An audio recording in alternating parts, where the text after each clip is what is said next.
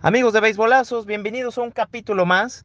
Esta vez Charlie y yo recibimos a Ricardo Navarro. Ricardo Navarro es scout de los Naranjeros de Hermosillo. Nos contará todos los secretos y todo el trabajo que hace un scout. Quédense con nosotros que se va a poner muy bueno.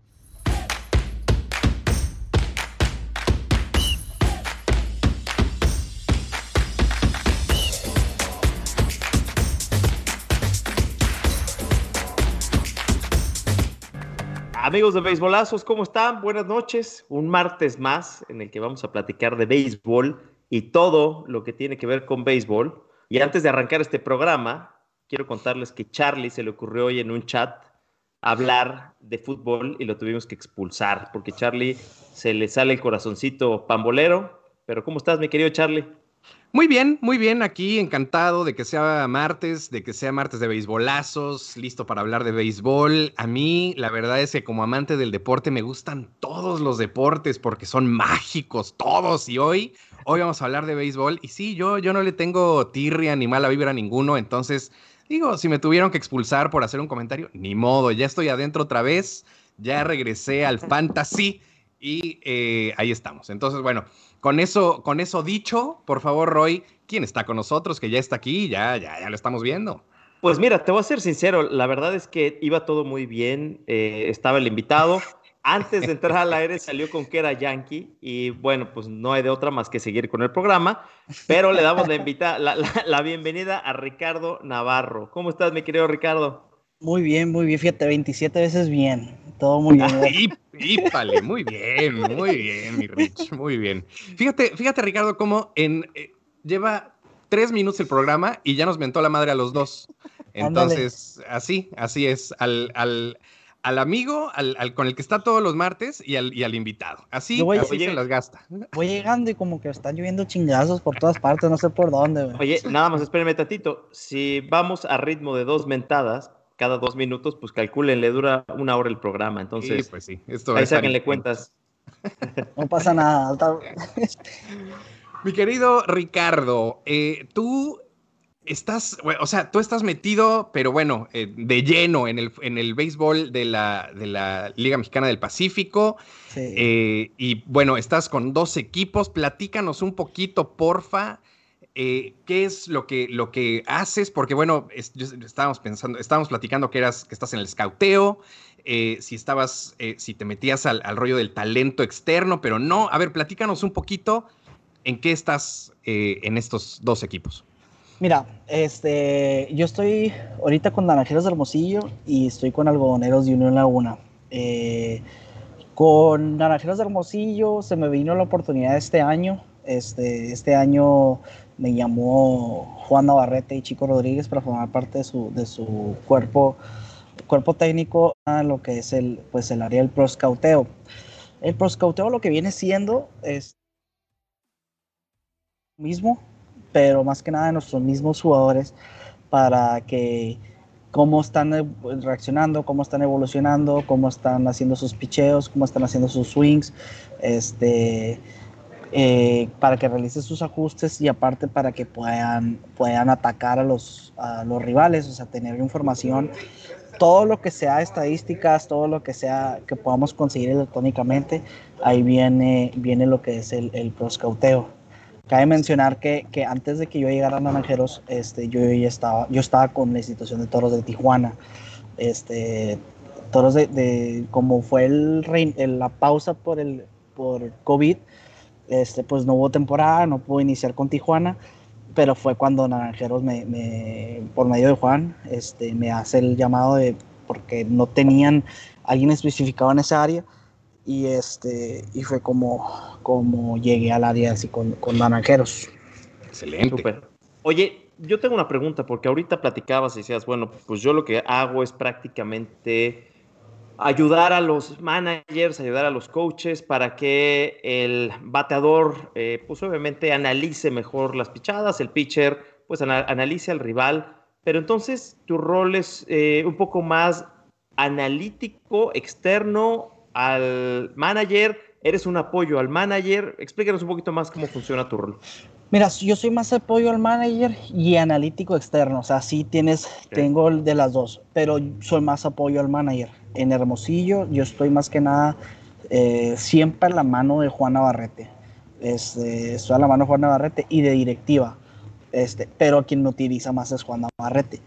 Este, ¿Qué es lo que hago? O sea, todas las estadísticas, toda la estrategia que podemos utilizar del equipo rival, de nosotros mismos, o sea, hablando de estadística básica, por ejemplo, el envasado, este, promedio con corredor en segunda, con corredor en primera, este, los videos, que es lo más, lo más importante, videos de, de, de cómo se desarrollaron en el, durante el juego para que el siguiente para que el siguiente día puedan realizar y ver qué lo que, cómo les picharon, cómo esto.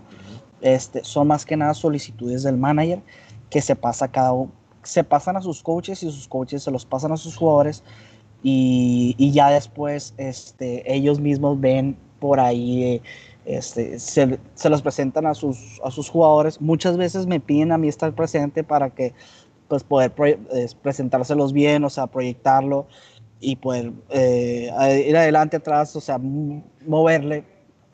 Pero más que nada ellos son los que le dicen, ¿sabes qué? Tú tienes que realizar este ajuste, tienes que, estás bateando así, porque es algo, algo muy importante. Yo no jugué béisbol, no, no, no jugué béisbol profesional, no puedo yo cruzar esa línea de decirle, oye, estás, estás haciendo esto mal, deberías ponerte, porque no, o sea, yo nunca, nunca me paré a batear en un, una recta de 90 millas, nunca lo voy a hacer, soy miedoso, este, soy malo, y, pero, pero puedo darle las herramientas para que ellos realicen sus ajustes y puedan darle esa bola de 90 millas que, que, que, que, que se le, que le van a lanzar, pues. Entonces, platícanos un poquito, Rich, eh, tu, tu, día a día, o sea, tu, tu jornada laboral, ¿en, en, qué, eh, ¿en, qué, estás más metido? O sea, ¿estás viendo video? ¿Estás eh, sacando estadística? ¿Estás viendo números? ¿Qué, ¿Cómo es tu día? ¿Llegas, te levantas, llegas a las 9 de la mañana? ¿Qué, qué haces? Mira, esto es, esto es de 24 horas, te voy a ser sincero, más con, con, con Navarrete. Este, digamos, yo a las el juego comienza, por ejemplo, a las 7 y media de la noche. Eh, yo a las a la 1 de la tarde tengo que estar en el estadio. Por ejemplo, este año el, por, el COVID los juegos empezaban a las 5, yo a las 10, 11 de la mañana yo ya estaba en el estadio. Estoy durante el estadio, estoy este, checando estadísticas, estoy este, viendo al, al pitcher contrario, sus últimas salidas, este, eh, video que, del pitch contrario que realicé un días antes. Eh, hago, hago, el análisis, se los paso a los coaches antes de, de, lo que es el BP, la práctica de bateo. Ellos les explican, este, es, usan estos rompientes, estos picheos. Y este, durante el juego, yo estoy grabando a los bateadores. Este, yo tomo, tomo a veces un día zurdos, otro día derechos, más que nada en Hermosillo, porque, porque yo soy la única persona que está llevando eso. Este, eh, y después en la noche, en la noche, este, eh, grabo yo lo que es la transmisión para cada bateador, cómo les lanzaron, cómo todo. Y muchas veces a, a, a, Juan, Juan es una persona muy inteligente. Es una persona que, que, que, a las 2 de la mañana está dormido y se le prende el foco, oye, vi esta jugada, él me llama. Oye, este, este, necesito el video de esto, esto, esto para allá y es de que esto es dos, tres y media de la mañana, ok, estoy checando, revisando y, y, este, y ya, le mando el video. De hecho, una vez sí me tocó muy chistoso. Este, habíamos pasado a, a los playoffs y me habló a las 2 de la mañana. Oye, Ricardo, quiero toda la información que tengas de, de los venados de Mazatlán. Y a las 7 de la mañana le saturé todo el WhatsApp. Ta, ta, ta, ta, ta, ta, está esta información, está toda esta información. Y me manda mensaje, Ricardo, ¿ya dormiste? No, le dije, no dormido. Ya vayas a dormir, me dice, estaban en Guadalajara, ya vamos, ya vamos de regreso a Hermosillo, ya vete a dormir. pero, pero, o sea, así, así es ese trabajo, o sea, es, es tener toda la información antes para que los bateadores y los pitchers puedan, puedan, pues el chiste es ganar, pues un apoyo más, este, quien, no fuera los Astros por tener un bote de azul y poder pegarle, este, para mí fuera más fácil, pero no, o sea, es a la, a, la legal, o sea, de, toda la información estar, estar y, que ellos sepan más que nada como un apoyo de, de, qué es lo que les están lanzando.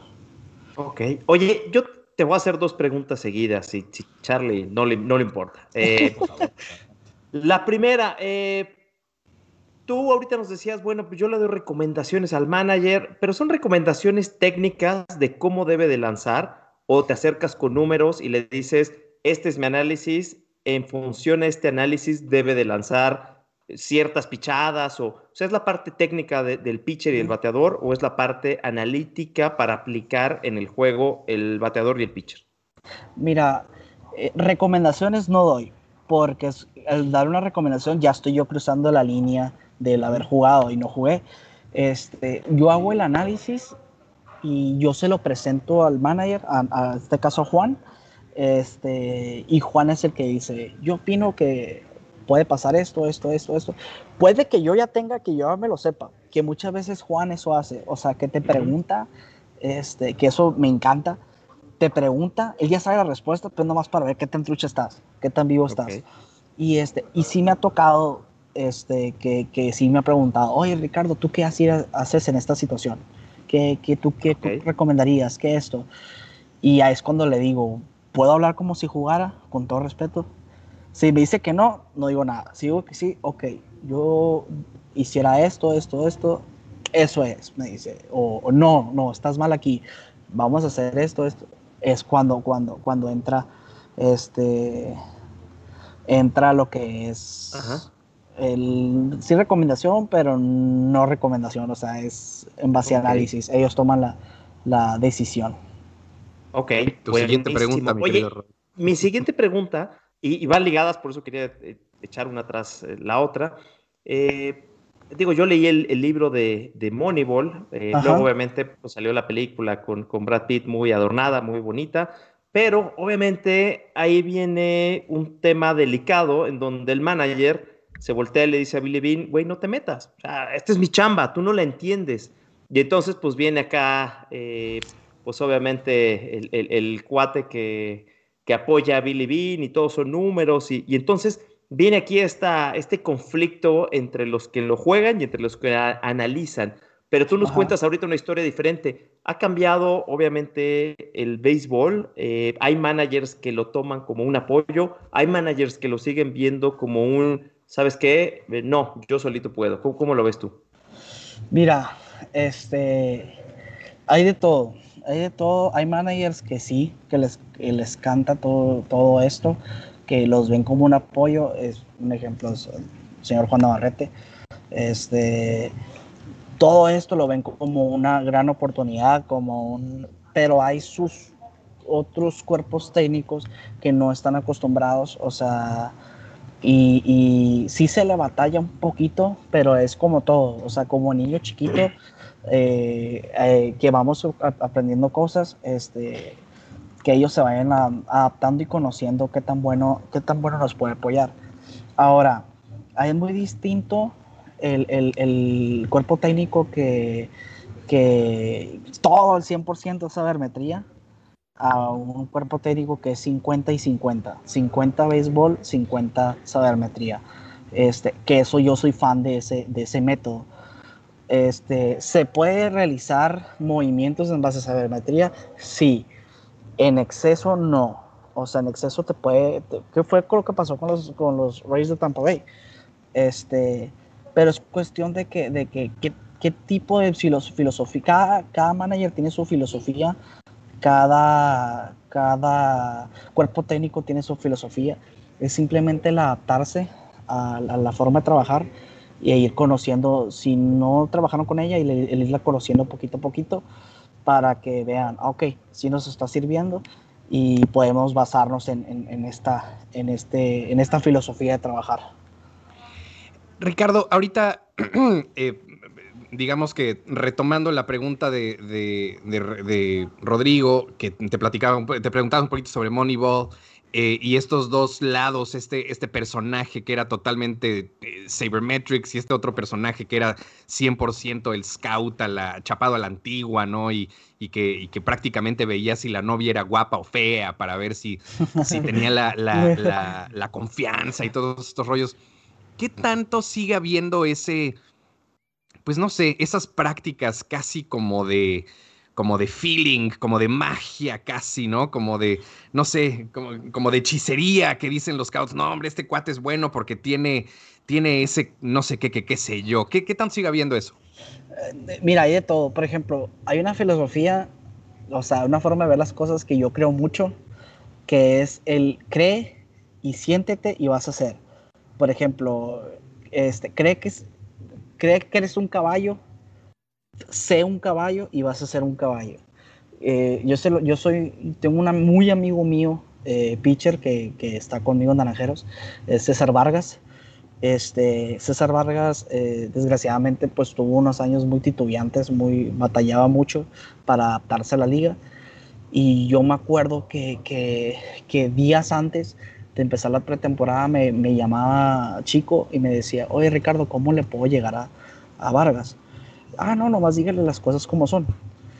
Y, y, y, llegaba Chico Rodríguez y Juan y le decía, oye, ¿qué vas a hacer? ¿Qué vas a hacer hoy? Y lo, no, pues, tú eres el caballo, tú eres el caballo. Y le decía, a la madre, soy el caballo, soy el caballo.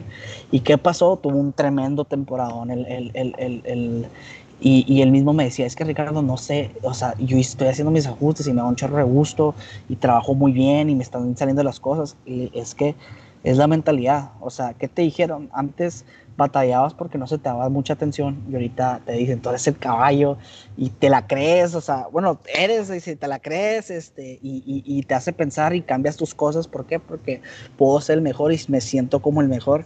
Y eso es más que nada eso si, si uno va pensando, por ejemplo, ah, me va a ir mal, pues te va a ir mal. Pero, pero, pero mucha gente no opina, siempre uno ve más lo negativo. Oye, me va, me a ir bien y me va a ir bien y me va a ir bien. ¿Qué va a pasar? Te va a ir bien. Piensa positivamente y positivas, cosas positivas van a pasar. Piensa negativamente y pues, cosas negativas te van a suceder. Eso es, eso es prácticamente, o sea, y eso que, por ejemplo, eso de que la novia es fea, que yo hmm. sepa, eso fue más de show de la película. no lo dudo, no lo dudo. Pero este bueno, sí, como que sí ejemplifica, ¿no? Un poquito cómo utilizan cosas casi 100% fuera del béisbol para tomar decisiones dentro, ¿no? Sí, sí.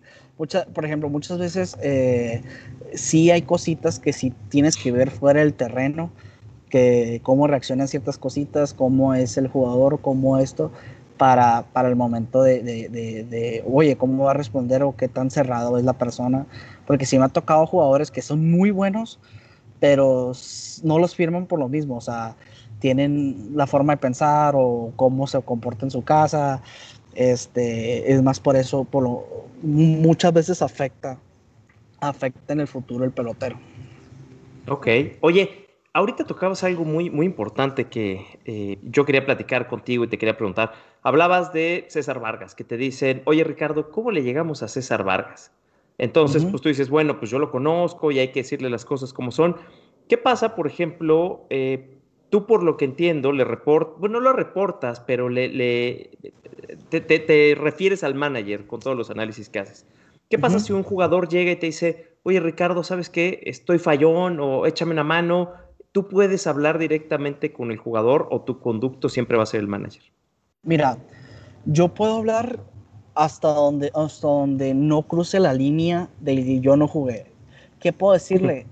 Mira, te puedo pasar tus, yo le puedo pasar sus salidas, sus videos, puedo este, presentárselas, puedo mandárselas a su teléfono, puedo eh, entrar en el cuarto de video a que chequen lo que están haciendo pero nunca le voy a decir, oye, estás cruzando la pierna, estás haciendo el brazo, lo estás haciendo más para atrás. Para eso entraría el coach, el coach de picheo. El coach, se me salió los, sonor, los sonorenses. este, y, y, es como que nada, o sea, entra ahí, como entra el coach de picheo ahí, él es el que le va a decir, oye, tú estás haciendo esto, tú, tú te, te mueves un poquito para atrás, este, mueves la pierna, estás haciendo la descarga un poquito antes, estás flojeando el cuerpo. Él es el que le va a decir qué ajustes tiene que hacer para que, para, para eso, pues para lo mismo de, de, al momento de pichar, que es lo que le está saliendo mal, dónde está cayendo el brazo y todo, porque él es el especial, el especialista en eso. Oye, pero este espérame, perdón que te interrumpa. Eh, obviamente él es el especialista en la parte técnica, ¿no? Tú estás soltando antes la bola, da el paso más largo, pero tú no le puedes decir, oye, eh, híjole, te están conectando más el slider, eh, métele más a la curva. ¿Tú te puedes meter ahí en esa parte de analítica o prefieres mm. Mantenerte al margen?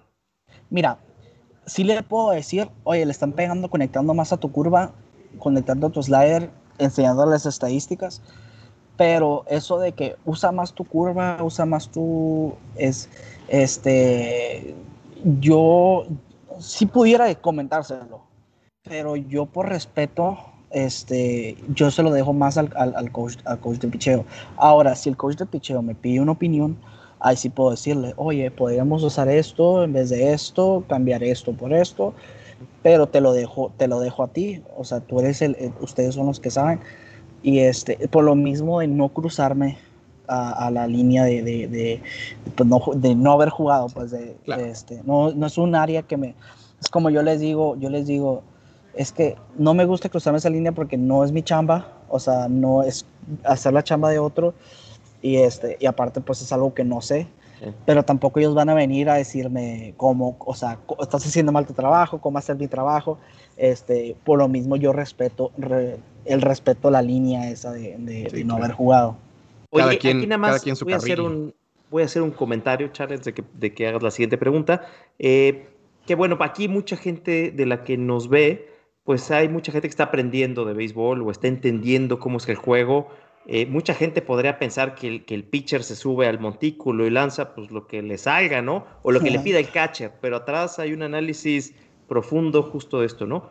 Te están pegando la curva, este bateador le afecta más el slider, eh, es un pitcher que tiene tres tipos de picheo, cómo los combina. Entonces, bueno, para la gente que obviamente nos, nos está viendo hoy que, que no entiende esta profundidad del juego, pues Ricardo obviamente apoya para que todo esto eh, suceda y para que exista una inteligencia y una estrategia. Y que, y que supongo, eh, perdón, que supongo que, por ejemplo, para dar un ejemplo, es un ejemplo muy, muy específico, es Julio Urias, ¿no? Que ahorita eh, estamos viendo que está empezando a utilizar pichadas ya muy específicamente como herramientas, por ejemplo, como el cambio de velocidad, que antes igual y lo tiraba muy poco y ahora ya lo está usando con, una, con un motivo muy específico, ¿no? O sea, se ve que ya trabajó, que ya hizo lo necesario, los ajustes y todo, y ahora ya es una pichada que, le está sirviendo para ponchar, ¿no? Mira, te voy, te voy a ser sincero. Nunca, no, si te has fijado en las, en las el, ah, las muñequeras que traen los catchers, que la están abriendo y que todo el mundo, ah, es trampa, no sé qué, y tienen el análisis. Eso es lo que nosotros hacemos. O sea, es más que nada saber qué es lo que, lo que, lo que, lo que, ah, este bateador eh, se llaman las hit zones. Las hit zones son, son, no sé si te has metido a las, cuando ves las estadísticas de un bateador de grandes ligas en Major League Baseball, que hasta abajo te aparece un cuadro de colores. O sea, es un, ok, por ejemplo, esquina derecha de arriba es azul, eso significa que es una, una, zona débil, este, abajo es roja, este, con ciertos picheos para que sepas más o menos el cache por dónde, qué, piche, qué picheos pedirle, este, qué se va, por qué rompientes, este, qué, qué otra cosa, o sea, es más que nada, más que nada, esa es la preparación que muchas veces, de hecho, lo, lo chatearon mucho así sí Sabatia porque se quitaba la gorra una vez y tenía el papelito aquí y él lo buscaba, o sea, eh, eso es más que nada cómo eh, se preparan y por ejemplo en el caso de Julio Urias, este, que ya ven que muchos jugadores se van con esos rompientes, ok, este, él se puede adaptar ese rompiente, lo puede hacer y se trabaja este, en base a, a las,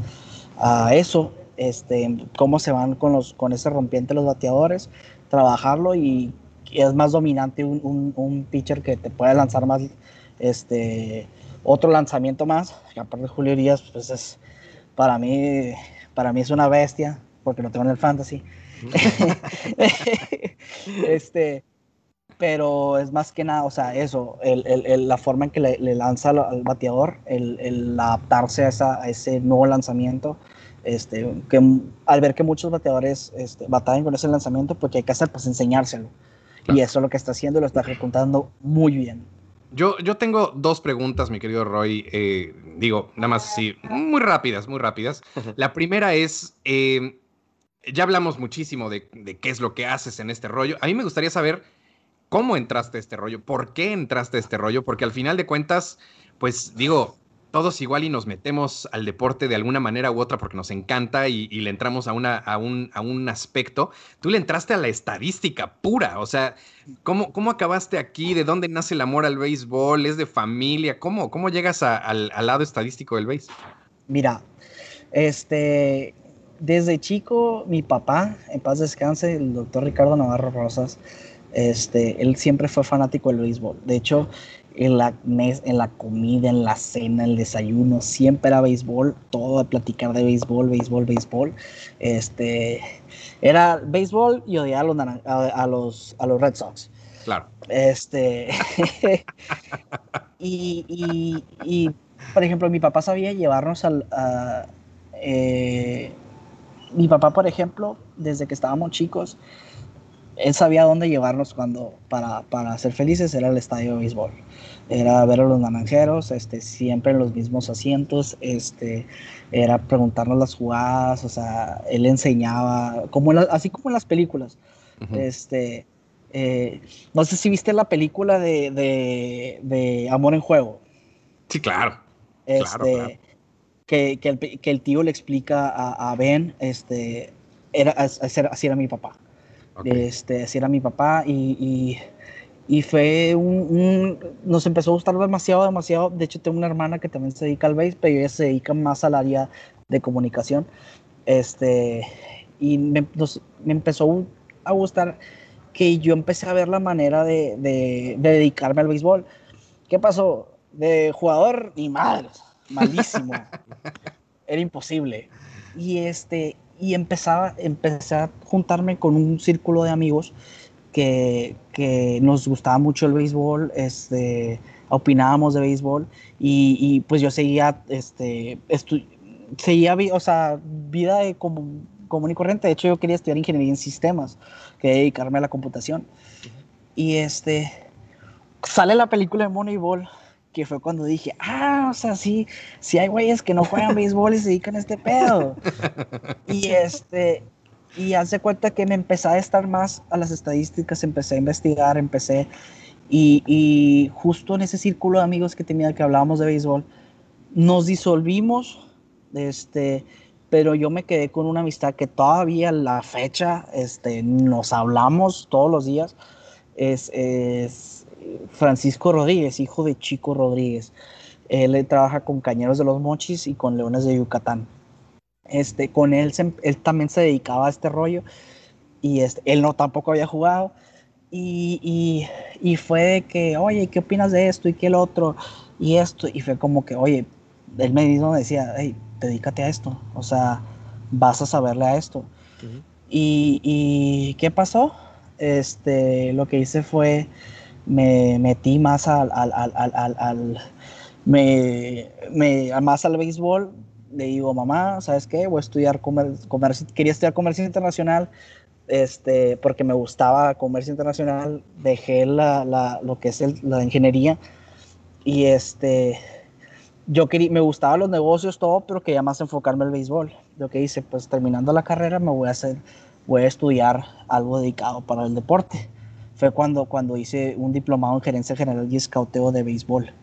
Okay. Este, eh, Oye, ya, ¿quién, quién, da, quién da ese, esa, ese diplomado? Eh, lo da, es una escuela que se llama Sports Management Worldwide, está en Estados Unidos, son clases, son, antes era más prohibido y clases en línea, que ya con la pandemia ya todo es un wow. Sí, exacto. Este, pero por ejemplo, eh, lo suave es que te daban clases, por ejemplo, ahorita te da clases Mike Matheny, de los, el, el manager de los Royals, uh -huh. te da clases eh, Dan Evans, que es, él es el gerente, fue gerente general de los Dodgers en el 2004 creo, este, de hecho, eh, él me platicó un caso muy, muy, muy raro, que cuando Beltré dejó a los Dodgers, uh -huh. que él me dijo, oye, este, a mí cuando se terminó la temporada me dicen, ok, este, la agencia libre tienes 5 millones para gastar.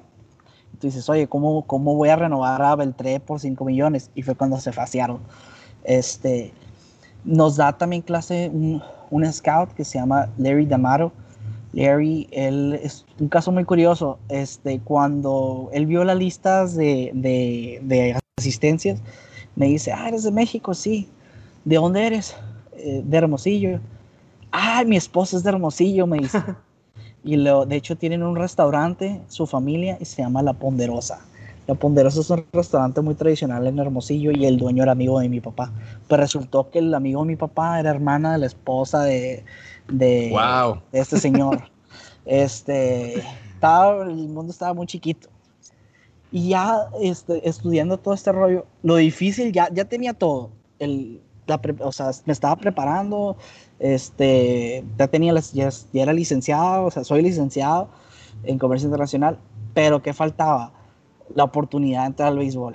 Este, eh, Tijuana me dio la, la oportunidad, este, eh, entré con Tijuana y Tijuana por, por problemas económicos pues me deja libre y fue cuando, cuando, este, no, mentira.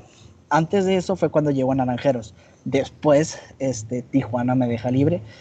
Y, y me habla eh, el, mi estimado jefazo, eh, Chipper Méndez, tremenda persona, este, que la, eh, me invita a trabajar con su grupo, equipo de trabajo aquí en Algodoneros. Y, y créeme que, que, ha sido una de las mejores decisiones el, el haberlo aceptado porque es un ambiente laboral muy suave, es un ambiente muy padre dentro del béisbol. Este, desgraciadamente me hubiera gustado que mi papá aún estuviera con nosotros, este, para, porque todos los, yo era de todos los días, todos los días le marcaba, papá, fíjate, de hecho, él me daba mucha risa porque yo en Tijuana hice mucho, mucha buena amistad con Omar Vizquel.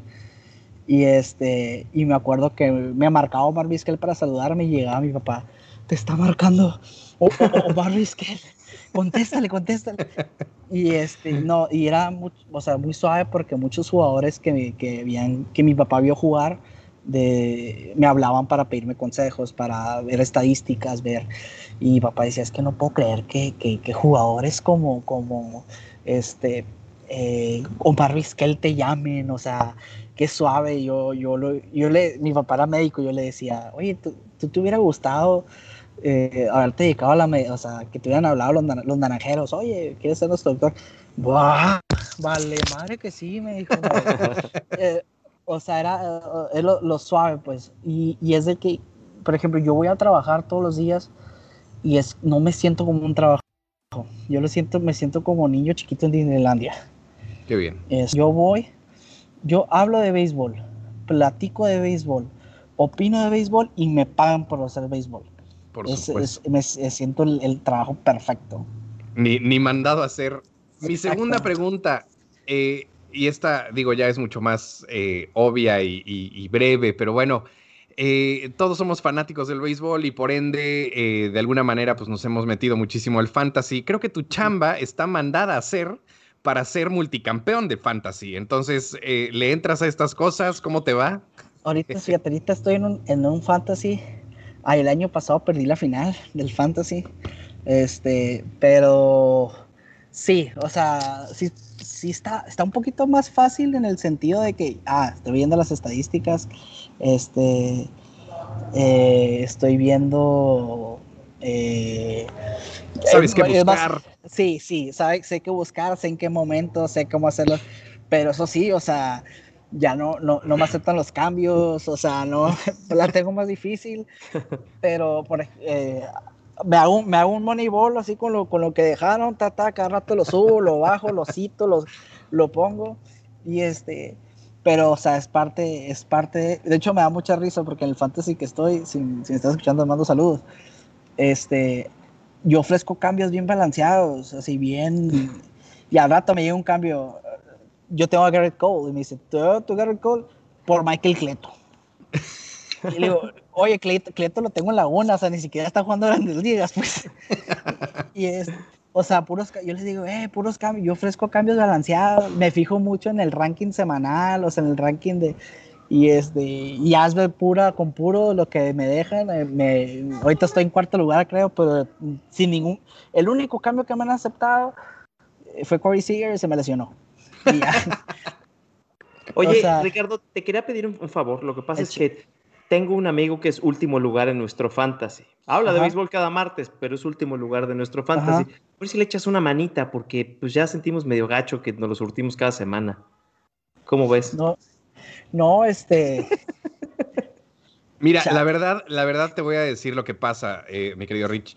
Eh, tengo un amigo que el año pasado fue último lugar del Fantasy y, ahora se siente bueno, como pavo real. último lugar, yo no fui último lugar. Como pavo real. Estuvo toda la temporada en último lugar y, y ahora, bueno, está con pecho paloma que nadie lo aguanta. No, no es cierto, no, es cierto. creo que va una, una terapia de parejas. Sí, se necesita, porque cada martes peleamos por el fantasy o por el fútbol soccer que entra este programa. Les, soy muy honesto. Yo, la, neta, para el fantasy no me considero bueno. Me divierte, pero bueno, me encanta, me encanta eh, el fantasy. No soy, no, o sea, eh, yo veo cómo hacen cambios y, realmente hacen cosas que, digo, yo también le trato de echarse eso, pero la verdad es que sí me, me gana, me gana a veces. Y aparte que luego también, pues, eh, tengo la desventaja de que muchos de nuestros eh, compañeros del fantasy tienen hijos y entonces se levantan a las 3 de la mañana para waivers. No tengo esas posibilidades, la verdad. no, este, sí, sí, hay, sí, sí he conocido gente que sí a la madre, sí, sí, sí. 2.59 ya están esperando qué onda para ver qué. Ah, no, aquí no, no estoy exagerando, Rich. así es, se no, no, no, no, levantan a las 3 de la mañana a alimentar a sus hijos y a hacer cambios. no. Yo conozco dos que tres que, que, que, sí, le mando un saludo a Kiyoshi, que es así. Mi amigo ah, ¿juegas con Kiyoshi? Sí, es un. ¿Con el eh, mismo Kiyoshi, el de Guadalajara? El mismísimo Kiyoshi Guadalajara. Ah, él se le va. dice, dice, dice, que, él no, que no le pone tanta atención, pero veas como, ah, pues acéptame los cambios, le digo, o sea, no, no, no, y sí le echa ganas, sí le echa ganas, creo que está en primero. No, a ver si aparece, vamos a escribirle ahorita a ver si aparece y lo saludamos, porque Ya estuvo pero, por aquí con nosotros, le, le, preguntamos de anotación y salió más malo que la rabia, el pobre. Reprobado. No, es cierto. Saludos, saludos de aquí Yoshi por si, por si se conecta y nos ve o si los escucha después. Pero si no, ahorita le escribimos para que nos acompañe el Kiyoshi. Oye, y hablando de saludos, mi querido Rich, eh, bueno, te ha mandado saludos medio mundo. Diana Navarro, que es tu, hermana, me supongo, eh, te manda saludos. Eh, luego también Irma, Irma Gloria Navarro, mi otra hermana. Tu, otra hermana, perfecto. Eh, Ana Beatriz, me imagino que otra hermana. otra hermana. Muy bien. ¿Cuántas eh, tienes? Pues no teníamos tele, tres hermanas y yo. Sofía, Sofía CN te manda saludos. Eh, Paulo César Navarro también te manda saludos. Carlos Figueroa, eh, Claudia Navarro, Minerva Suárez, bueno, medio mundo. Pero eh, espérame, déjame, leo, porque estos ya no son saludos. Carlos Figueroa pone, ya no le vais a los Yankees. Claudia Navarro, cámbiate de equipo. Minerva Suárez, ¿por qué a los Yankees? Digo, ya no le sigo porque ya vienen solo comentarios de los Yankees. Carlos Figueroa es uno de mis mejores amigos. Este, él es médico. De hecho, él está, él está, él tiene la, una anécdota, o sea, él de que yo estaba a, las 2 de la mañana en su casa y me habló Juan Navarrete. Oye, necesito esta chamba. ¿A dónde vas? Por mi computadora, me tengo que chambear. O sea, él, él, él, de hecho ahorita me escribió, ah, ya me acordé de lo de las 2 de la mañana, me dice, porque él se está, nos estábamos quedando dormidos, estábamos durmiendo en la misma casa. Y me dice, sí, me acuerdo que me despertó, ahorita me escribió. Y siempre, siempre me hace carrilla cuando hablo de los Yankees. Y, y, Claudia, que te dijo que de equipo, fue para ti, no para mí. Ella es Yankee. ya, ya, te andaban queriendo tirar un cambio. oye, ahorita, eh, pues obviamente el, tema de, pues de Moneyball se puso muy de moda, salió la película, obviamente eh, todos los equipos se enfocaron en, en eso. Eh, pero, por ejemplo, vemos historias como la de los Tampa Bay, ¿no? Como los Rays eh, con Chain Bloom, que pues, realmente los, los Rays llevan ya muchos años eh, pues siendo muy efectivos, lo mismo pasa con Oakland. ¿Tú qué ves ahí? O sea, ¿quiénes son los verdaderos gallos del, del béisbol profesional de grandes ligas en cuanto a este tema? Porque yo, yo tengo una teoría que veo que llegan los Atléticos, a playoffs, pero les falta banca, les falta profundidad y por eso de ahí no pasan. ¿Tú cómo lo ves? ¿Quiénes son los buenos? ¿Qué crees que le hace falta a estos equipos para poder cerrar ahí la pinza? ¿Qué pasa con tus Yankees también? Que, y, no, lo, digo, lo digo no como crítica. me, me llegó la para acá, ¿eh? No, ¿sabes, qué pasa? Y lo he llegado a discutir varias veces. Eh, yo siento que Brian Cashman sigue muy chapado a la antigua. Creo que le, le, le rinde en tributo por lo que hizo en los 90, pero yo creo que los Yankees sí necesitan una evolución para ser un equipo no de billetazos, sino un equipo mucho más inteligente. ¿Tú cómo ves el entorno de, de grandes ligas en cuanto a este tema? Te voy, mira, hay, ahorita que me dijiste Brian Cashman, ah, me, me, me diste en un punto muy bueno. Brian Cashman sí se educó en base a las 90 de billetazos, pero la filosofía de Cashman ha cambiado. La filosofía de Cashman, y eso lo vimos en el 2016 y 2017. Brian Cashman es un señor muy inteligente. Este Cashman lo que hizo fue este ya se empezaba a dar cuenta que realmente no estaba funcionando este, lo de eso, los, los, agentes libres, este, era más los prospectos. ¿Qué pasó? En el 2015 empezó, empezó una reconstrucción de los Yankees. Este, de hecho, el 2015 eh, fue un, yo le digo que fue un año de suerte porque el equipo que traía Yankees no era un equipo para pasar al playoff. Fue cuando, cuando llegó Didi Gregorius, este, eh, estaba en el 2014 se intentó hacer la billetazos, que fue cuando llegó Ellsbury, que seguro lo quieres mucho. Este, llegó Carlos Beltrán, llegó Brian McCann, pero seguía, ah, llegó Masahiro Tanaka, pero seguía faltando eso. En el 2015, ¿qué pasó? Este, fue el primer año que Yankees no firmó nadie. Este, no, mentira, fue en el, fue en el 2016. Este, en el 2016 yo no firmó a nadie, es, el equipo estaba muy distinto. Fue cuando, cuando hizo cambios por Starling Castro, que fue un cambio que realmente fue regalado, porque a Starling Castro lo consiguió por, por, por Adam Warren, que al siguiente año lo recibió, lo, lo, sí, no, a, mediados de año lo tuvo de regreso. Este, y fue cuando, cuando empezó a hacer los cambios por, Chapman, por Miller, por este, ¿qué, ¿Qué pasó? Que el año que entra, 2017, todos los, todos los, los, productos que tenían de, de, granjas, este, que no se esperaba que tuvieran una explosión tan grande, que fue Gary Sánchez, Aaron Judge, este, eh, fue también eh, fue el mismo Gregorius que venía como, como, es más, pensaban que no iba a dar ni dos años y la gente se lo está pidiendo de regreso. O sea, la filosofía fue distinta fue, ya no es a billetazo. Si estuviera billetazo, estuviéramos, estuviera Bauer, estuviera, este, estuviera Cole, estuviera una rotación. Pero dime una cosa.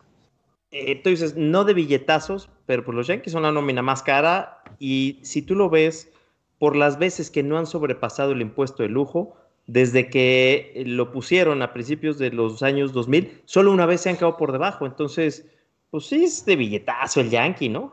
Digo, no, no es que los Red Sox no, pero no, sí, o sea, pero ya, ya es un equipo muy difícil de bajar la nómina. O sea, literal, realmente, de hecho, eh, Yankees es el, equipo deportivo más caro, es muchísimo más caro que el Real Madrid. Este, eh, pero es un equipo que el jugador sabe a lo que va, sabe que, que, la gente sabe que puede, pueden gastar y o sea, no vas a pedirle a un Gary Cole que venga por 25 millones. O sea, es, el, ese es el problema también del equipo. Es un equipo muy lujoso. Ahora, si se necesita una nueva forma de pensar, podría ser, este, pero te por ejemplo, te voy a hacer el, te voy a presentar el caso de, de Dombrowski con Red Sox. Dombrowski, yo estoy 100% en contra de Dombrowski porque Dombrowski es un, es un gerente que su forma de pensar es campeonato a lo que, a lo que sea. lo que sea. ¿Y qué pasó? Eh, empiezas a dar tus prospectos, seis prospectos por esto, sé lo que pasó con Detroit. Con Detroit, ¿qué pasó? Lo llevó a una serie mundial, series de campeonato, y ahorita, ¿cómo está Detroit? La peor fuerzas básicas de toda la, de toda la liga. Este, un proceso, están en un proceso de reconstrucción muy malo porque literalmente los dejaron escasos.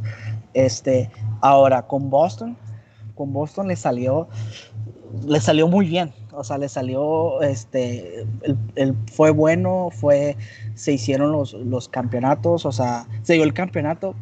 ¿Qué pasó? Al siguiente año es el último equipo en la liga. Ahí fue inteligente Boston en dejarlo ir porque sabían que la filosofía ya no iba a funcionar, porque ya no tenían con qué, con qué, este, pues no mantenerlo, sino con la filosofía era distinta, la pues, filosofía de reconstrucción y no es una filosofía de reconstrucción. Fue cuando entra este, este nuevo que es de los Rays, que se me fue el nombre ahorita. Shane Bloom. Shane, Bloom, Shane Bloom, entra Shane Bloom y este, ¿y qué pasa? Eh, cambia el chip, cambia y es cuando, cuando este, llega el, siguiente año, sabíamos, sabíamos que, que Boston iba a tener un peor año, gracias a Dios. este, tuvo, tuvo un mal año, este, pero ya estaba, ya se, ya se veía un equipo para, para contendiente, o sea, para las próximas décadas. ¿Qué pasó? Ahorita viene el regreso de Alex, Alex Cora, que es tremendísimo manager, o sea, le da, le da mucha, mucha la confianza a sus, a sus jugadores. Y este, que eso me lo, de hecho me lo platicó Héctor, este es un manager que, que pues es latino, o sea, eh, entre latinos se entiende, un manager muy accesible, un manager muy... Y eso ayuda mucho a la, a la pues a la gerencia en el momento de, de, poner las piezas en el... Tú pones las piezas y el manager es el que, el que te juega al ajedrez. Claro. Oye, Ricardo, retomando un poquito la pregunta que hizo Rodrigo hace ratito, ¿a quién ves en grandes ligas de los que digamos que juegan al Moneyball? Hablamos de Tampa y de Atléticos principalmente, pero igual y eh, los otros equipos que también lo hacen. ¿A quién ves como que más posiblemente pueda finalmente llevarse un, una serie mundial para el Moneyball? Eh, más probablemente. más a corto plazo, digamos. Yo creo que Oakland. Oakland. Este, Oakland has tenido. Ahora, el problema de Oakland, hay un libro que se llama Baseball Between Numbers. Everything that you know about baseball is wrong. O sea, el por qué todo lo del béisbol, que tú conoces el béisbol está mal. Ahí te va a decir por qué no funciona el Moneyball. El Moneyball este, es un proyecto a temporada, pero el problema es que la postemporada es otra temporada y, este, y es, es, un momento donde no, para, para realizar bien un Moneyball tienes que tener un buen margen de error muy grande y en playoff no puedes tener un margen de error. Y ahora, lo que dices ahorita es, es, eso, o sea, realmente son dos temporadas diferentes porque ya en playoffs lo que puedes hacer es meter a tu quinto eh, abridor, lo metes en relevo o metes a tu tercer abridor como relevo. O sea, se juega muy diferente y un equipo que le hace falta esta profundidad, pues se queda en el camino y es lo que yo creo de, de, los Atléticos, que claro, en 162 juegos y en la administración de 162 juegos son impecables. Cuando llegan a playoffs, les faltan piezas para poder jugar. Sí, el, el material es distinto, o sea, la forma de pensar es distinta. Igual puede existir todavía lo que, lo que es el, el, el, béisbol antiguo, el, béisbol de, de, yo le digo el béisbol de fe, que cuando cosas inimaginables pasan, que, que, que suele llegar a pasar, pero al mismo tiempo es un, es un, equipo analítico, es un equipo basado en la analítica y este es cuando yo digo que debemos tener un 50 y 50 para que, para que no, nos, no nos falle este, eh, no ser 100% de uno y 100% del otro. ¿Qué, ¿Qué, piensas de una decisión como la de Kevin Cash de, de sacar a tu as en el momento más probablemente determinante de una serie mundial. ¿Qué, piensas? Porque digo, al final de cuentas tomó la decisión 100% basada en analíticos, ¿no? fájate con lo que te trajo. Fue inteligente. Realmente, ahorita estuviéramos hablando, no, viste qué, qué chingón que le salió, o sea, porque se basó en la analítica, no le salió, ni modo él se fajó en, lo que, en lo que lo llevó a la Serie Mundial, por eso fue un manager de Serie Mundial. Este, él fue, eh, eh, eh, porque va a cambiar la mentalidad. Este, te voy a dar un ejemplo, vamos a, hablar de fútbol. Este, oh, la, selección mexicana en el, 2000, en el Mundial de 2018. Este, yo, no tengo pedos. Ahorita eh, Rodrigo está haciendo un entripado que no te puedo explicar, pero adelante. No, no, es, es, es, una cuestión. Hasta yo que no sabía de fútbol, dije, oye, no manches. El director técnico de la selección mexicana, Juan Carlos Osorio, todo, todo su mandato en selección se basó en las rotaciones. ¿Qué, pasó, ¿Qué hizo en el mundial? Se acababan las rotaciones. Oye, eso fue lo que te trajo aquí. ¿Qué pasó? Le traicionó el no haber hecho una rotación, le traicionó y fue lo que, lo que eliminó al mundial. A eso es a lo que voy en el béisbol lo que te trajo, llévalo. Por ejemplo, mucha gente dice, ¿por qué meten a Kershaw en, en, los playoffs si le está yendo mal? Es el caballo que lo trajo. Fájate con tu caballo. O sea, él te trajo, no me, o sea, no me importa que, que, que sí, puede que se le complique todo. Lleva, o sea, él te trajo, te va a responder o no te va a responder. Este, es cuestión de, de no traicionar. Si traicionas a tu mismo ideal, este, ¿quién, quién fregado eres como persona? O sea, él, el, el, análisis lo trajo ahí y que el análisis sea el que, el que, lo, el que lo, lo determine qué tan bueno y qué tan malo es. Y que, y que, y que para mí fue una, en, base analítica, excelente decisión. Yo no lo hubiera hecho. Yo no lo hubiera hecho porque, porque yo cuando digo 50-50. Pero eh, eh, mis respetos a, a, a, Cash, que fue, es, así me trajo, así trabajo y así me quedo y, lo y así, o sea, lástima no se le dieron las cosas y pero pues pues ni modo, pero pero pero ¿qué, qué pasó con Dodgers? Llevaban cuatro años sin ganar la Serie Mundial, llegando a la Serie Mundial o, quedaban eliminados y nunca a Robert siempre con las mismas analíticas, siempre trabajando igual, no cambiando nada. ¿Por qué? Porque así así llevaba su temporada y así seguía trabajando y así va a seguir trabajando y eso es eso es muy, muy, muy, para mí, muy respetable, el respetar su filosofía y no cambiarla. Oye, pero aquí, aquí yo te voy a hacer un comentario eh, de, Roberts. La verdad es que, híjole, Roberts sí se queda corto y cada vez le fueron sumando mejores piezas. Y como ah, diría por, ahí, mis papás, con agua y tractor, cualquier pendejo es agricultor. Entonces, pues, yo me quedo con esa idea de, Roberts. Obviamente, ah. eh, pues sí, se apegó mucho a, a la analítica, pero volvemos también al, mismo caso. Son dos cosas diferentes la temporada y los playoffs, porque en la temporada pues te puede funcionar, es analítica, pero ya cuando llegas a playoffs y es un tema hasta cierto punto de feeling, a saber que Kershaw lo truena la parte emocional, o sea, ya creo que se juega diferente, pero bueno, dejaré a ese punto.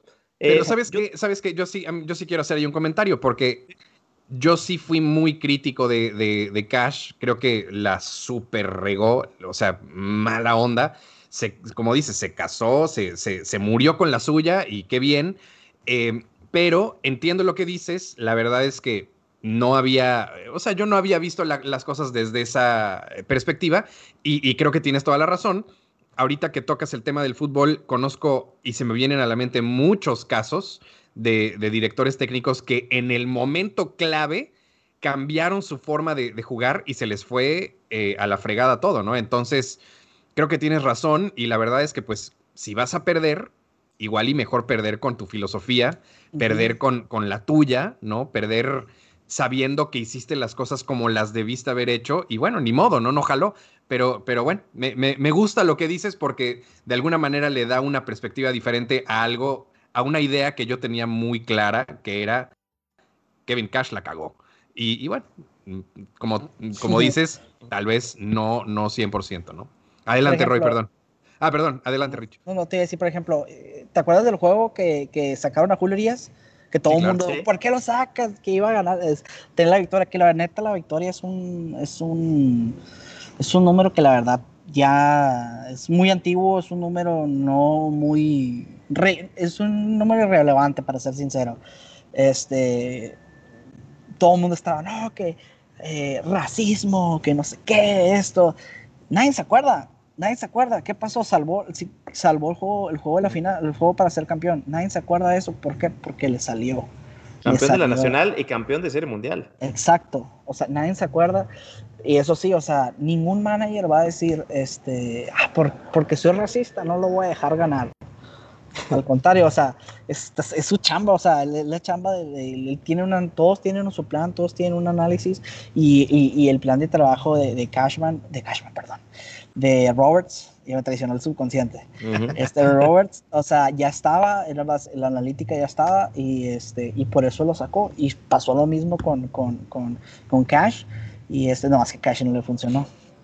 Sí. Oye, a ver, antes de, seguir, digo, yo tengo una última pregunta ahorita, pero antes de seguir, por ahí le escribimos a, Kiyoshi para ver, eh, pues que entrara, que nos saludara, ¿no? Y el único comentario que te manda es que te acuerdes que Jim Morrison se murió a los 27 como tus Yankees.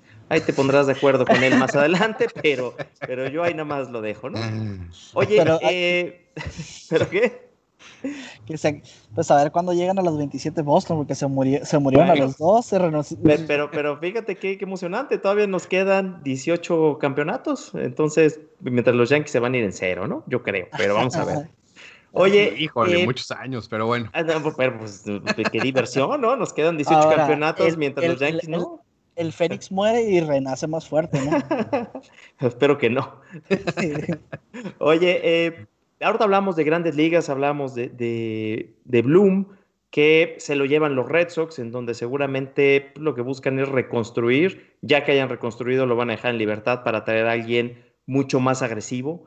Eh, Dombrowski, concuerdo contigo, es un tipo de eh, gerente general que apuesta todo con tal de ganar, pero si no le sale, por ejemplo, como con Detroit, les vienen años negros, porque aparte Detroit no es un equipo de dinero, a diferencia de los Red Sox, que si no les hubiera salido, los Red Sox abren la cartera y ahí medio la, libran. Eh, hablamos, por ejemplo, de Epstein, que le salió muy bien con los Red Sox, porque ganó en 2004, 2007, no está con el equipo en 2013, pero deja las bases, pero con los Cubs no les va igual. hay muchos ejemplos de estos general managers que, que son hombres reconocidos. Para ti, dentro del mundo del béisbol de grandes ligas, ¿quién es el más inteligente de todos? Epstein. Lejos, lejos. Este, Epstein es un... Es que está muy, está muy cabrón, o sea, eh, un gerente que, tiene una mentalidad de, de puede haber los dos peores equipos, las peores rachas, los peores, el haber roto, la cómo reconstruyó el, equipo de los cachorros, porque él lo reconstruyó de los cachorros. O sea, de los cachorros cuando lo agarró fue el peor equipo, cuando lo contrataron fue el peor equipo de la liga. Ahora, le dejó la base al gerente de, Boston que llegó por él, que fue el campeonato del 2013, y de ahí ya no fue para más. O sea, 2014, último lugar, 2015, último lugar. Eh, llega Dombrowski, él se va a los Diamondbacks. ¿Qué pasa con los Diamondbacks? Últimos lugares. Este, la reconstrucción que buscan los Diamondbacks no ha llegado como una reconstrucción. Ahora, tienes que tener tienes que tener los mejores scouts para la reconstrucción, tienes que ser muy inteligente en las reconstrucciones y tener, y tener un chingo de suerte, porque mucho es poquito, porque hay jugadores que tú ves que, va a ser un prospectazo y lo subes, nada. Este, no es nada, no agarran confianza, no es el mismo jugador. O se lastiman. o se lastiman, el mismo, o sea, también. Y este, ¿y qué pasó? O sea, esa ahí es donde, donde Epstein con cachorros aprovecha el, el, el, lo que es sus scouts, aprovecha lo que son los últimos lugares y empieza a dar piezas, o sea, los drops. Eh, Chris Bryant, este, Albert Almora Jr., este, hacer cambios por Anthony Rizzo, que Anthony Rizzo, este, que es ahora el capitán de, de los cachorros, era de Boston. Era de Boston y estaba ah, para ser el, el, el, el, capitán de Boston, el mejor primera base, y llega en cambio por Adrián González. Se va, exactamente, se va a San Diego y de ahí luego lo cambian para los Cubs. Ajá. Y, este, y en base a, esas, esos, esos picks que tomaba este, ya Kyle Schwarber, o sea que se armó un equipo para, para el, que, que, en el 2015, en el 2015 nadie los daba como para, para llegar a algo, y llegan de sorpresa y ah, fue cuando lo de la película. Y ahorita que, que, mencionas todo esto de Theo Epstein, hablas de cambios que obviamente los vemos en retrospectiva y que funcionaron, pero a él le toca jalar el gatillo en 2004 y dejar a Nomar García Parra, que era un ícono en Boston, y esto lo hace por Cabrera, lo hace por Dave Roberts y lo hace por Dave Menkiewicz. Entonces, hay una toma en el que, ya, te digo, ya viéndolo en, videos y en retrospectiva, que él dice, híjole, yo me jugué toda mi carrera en cambiar a Nomar, porque si no funcionaba, me iban a echar a la hoguera. Entonces, es un cuate con unos pantalonzotes, con unas decisiones tremendas y, sí. Sí sabes que hubo un cambio antes que ese, que iba a estar más cañón que ese. Era, Era el de Manny. El Manny Ramírez, John Lester y no recuerdo quién era el tercero por Alex Rodríguez. Sí. Y el, y el cambio ya estaba hecho, ya estaba todo. ¿Y qué pasó? Este, ya eh, hay un contrato firmado por Alex Rodríguez con los Mediarrojos de Boston. Él, él, él, aceptó bajarse el salario, pero la, la, el, el, sindicato de peloteros dijo que no, porque de ahí se pueden agarrar muchos equipos en, en, ah, no tengo para pagarte, tengo que bajar el salario. Iban a sentar precedente, ¿no? Y, no. Ajá. Sí. Y, este, y decidieron rechazar esa, es, el contrato, no llega, no llega a, Boston. Este, ¿Y qué pasó? El año, el año siguiente este, se lesiona Aaron Boone con los Yankees y le hablan, le hablan a, No tenían cero interés en Alex Rodríguez los Yankees, ni... ¿Qué pasa? Que les hablan y les dicen, les dice eh, Cashman, ok, te ofrezco a Alfonso Soriano y a Robinson Cano por Alex Rodríguez. Y dice, dice, dice Ranger, ¿sabes qué no? Porque me gusta un muchacho que se llama Joaquín Arias, que es más chico que Robinson Cano. Y ahorita Brian Cashman dice, ahí me jugué la chamba, porque pude haber dado a Robinson Cano y gracias a que me lo cambiaron. ¿Quién es Joaquín Arias? Fue un dominicano que no fue, no fue un Robinson Cano, pero es, es, es, ¿cómo te dice? Es en el momento, o sea, a veces te juegas, te juegas todo. Ahora, a, Epstein no le salió todo. Él cambió a, a, no recuerdo si fue a Charlie Blackman o a DJ LeMahieu por Ian Stewart es, y él dice, el cambio que más me ha pesado es el de Ian Stewart. Ian Stewart estaba promediado para ser uno de los mejores de tercera bases y no lo fue. Fue un fracaso, fracaso rotundo de los, de los Cubs.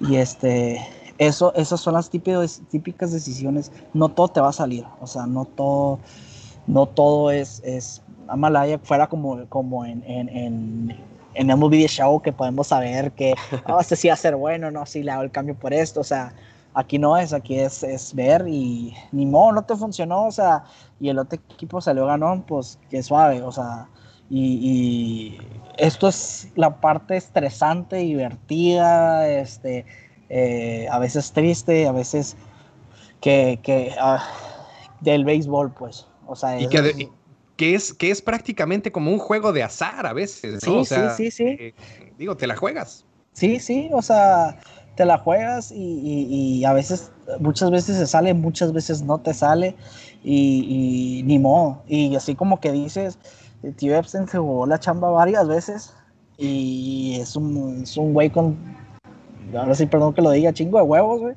Y este, chingo de suerte porque es algo que, que le salió, le salió el juego y, y no entiendo por qué ahorita está libre.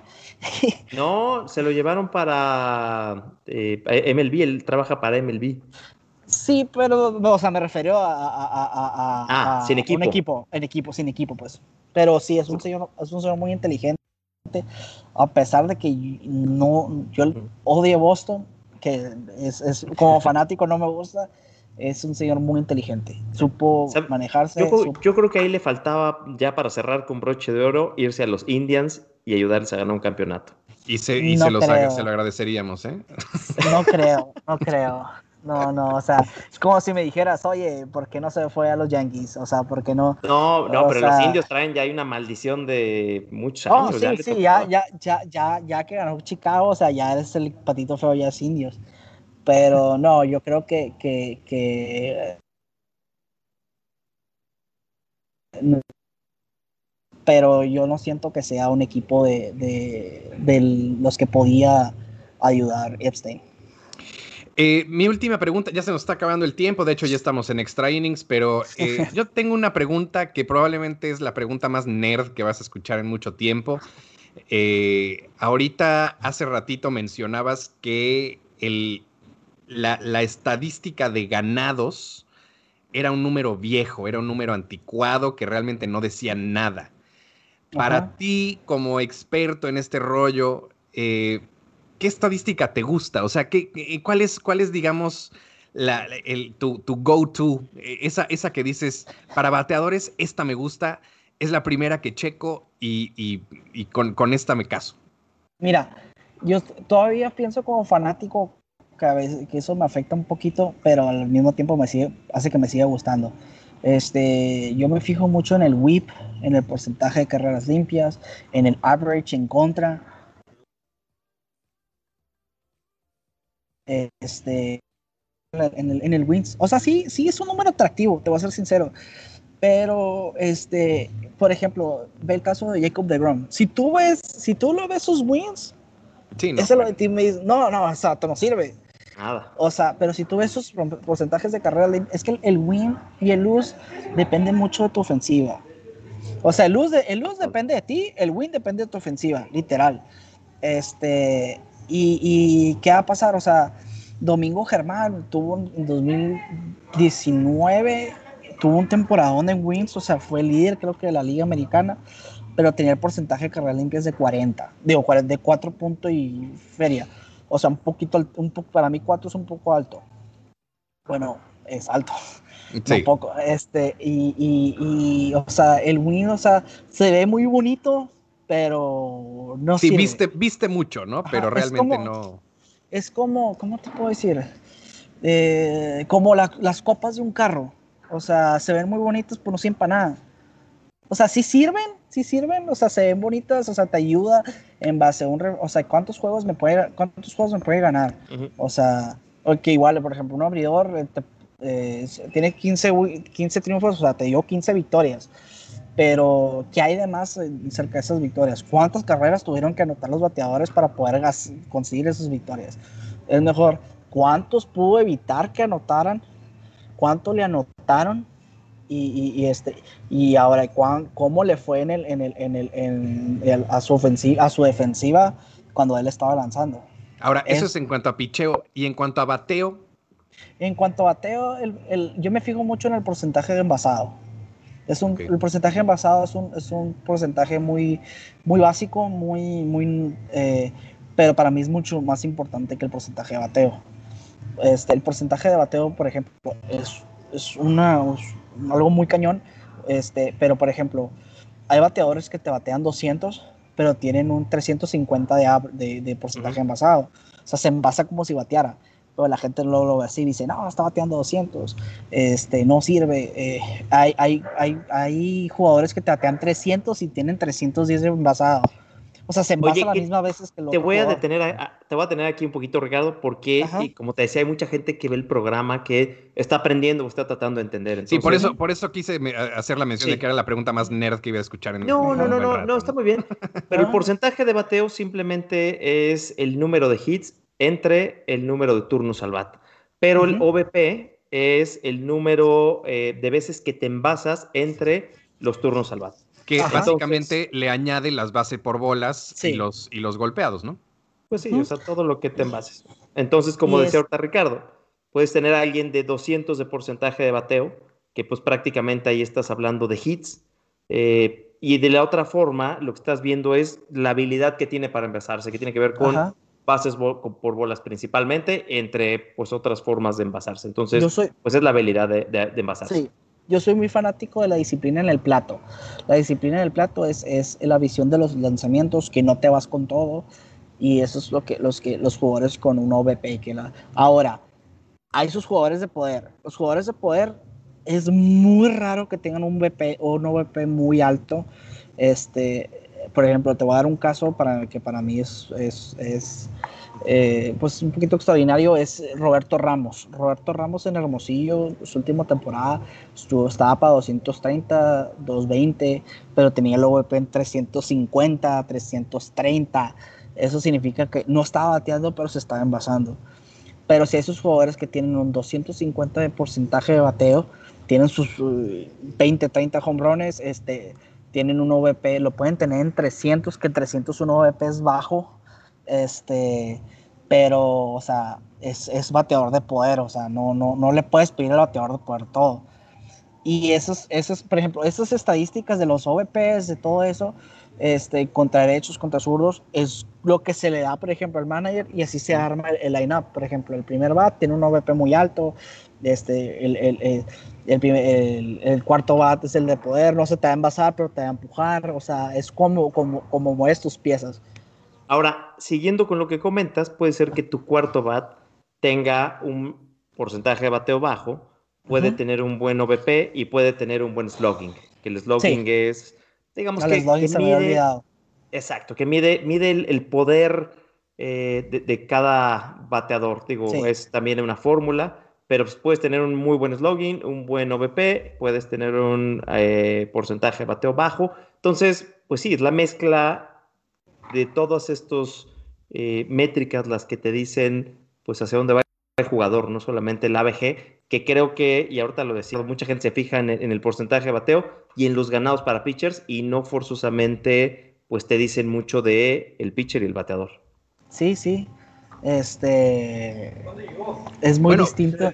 Por, por, poner un ejemplo, eh, ahorita muy, muy específico, porque justamente ahorita que decías de lo de, de lo del on-base percentage y, y, las bases por bolas y todo este rollo, se me vino a la mente Barry Bonds, que más en las últimas temporadas se volvió el, el rey de la base por bolas, y pues era este, este bateador de poder, el cual bueno, lo caminaron una cantidad brutal de veces. Y ahorita me, me llamó, me, me, entró la curiosidad y busqué en, en, Baseball Reference y él de carrera tiene un batting average de 298, que es, pues, digo, bastante bueno, la verdad. Bueno. Pero tiene 444 de OVP, o sea, es una... Y busca el slogan. Y busca el slogan, también es una locura. Siempre, que todos son comprones. Te lo voy a poner más, o sea... 607 de slogan. Es, es muy fácil algo, algo, y yo les digo, y se vuelve más atractivo. Quítale el punto y ponle un porcentaje el 44% de las veces, o sea, se envasaba. O sea. Casi una, de, casi una de dos. O sea, ajá. O sea, es lo cuando uno, uno dices, ah, 440, no, es impresionante. Y luego dices, a la madre, 44%, o sea. Es, es, es, cuando, cuando, cuando dices, oye, que no, no, no. Yo siempre, siempre, por ejemplo, les digo, oye, este de 150, ah, está bien, o sea, el 35% a la madre me dice, no, o sea, wow, o sea, el, el, el, es el, e, eso, pues, o sea, y, y la, como decía Greg Maddox, por ejemplo, el Barry Bonds era el mejor, el, el, bateador más fácil de lanzarle. Por como lo veía, pues nomás le daba la base. o sea, es, pues es, es, es, por eso, mucho, le, le, dieron la base por bola intencional con tres corredores en base.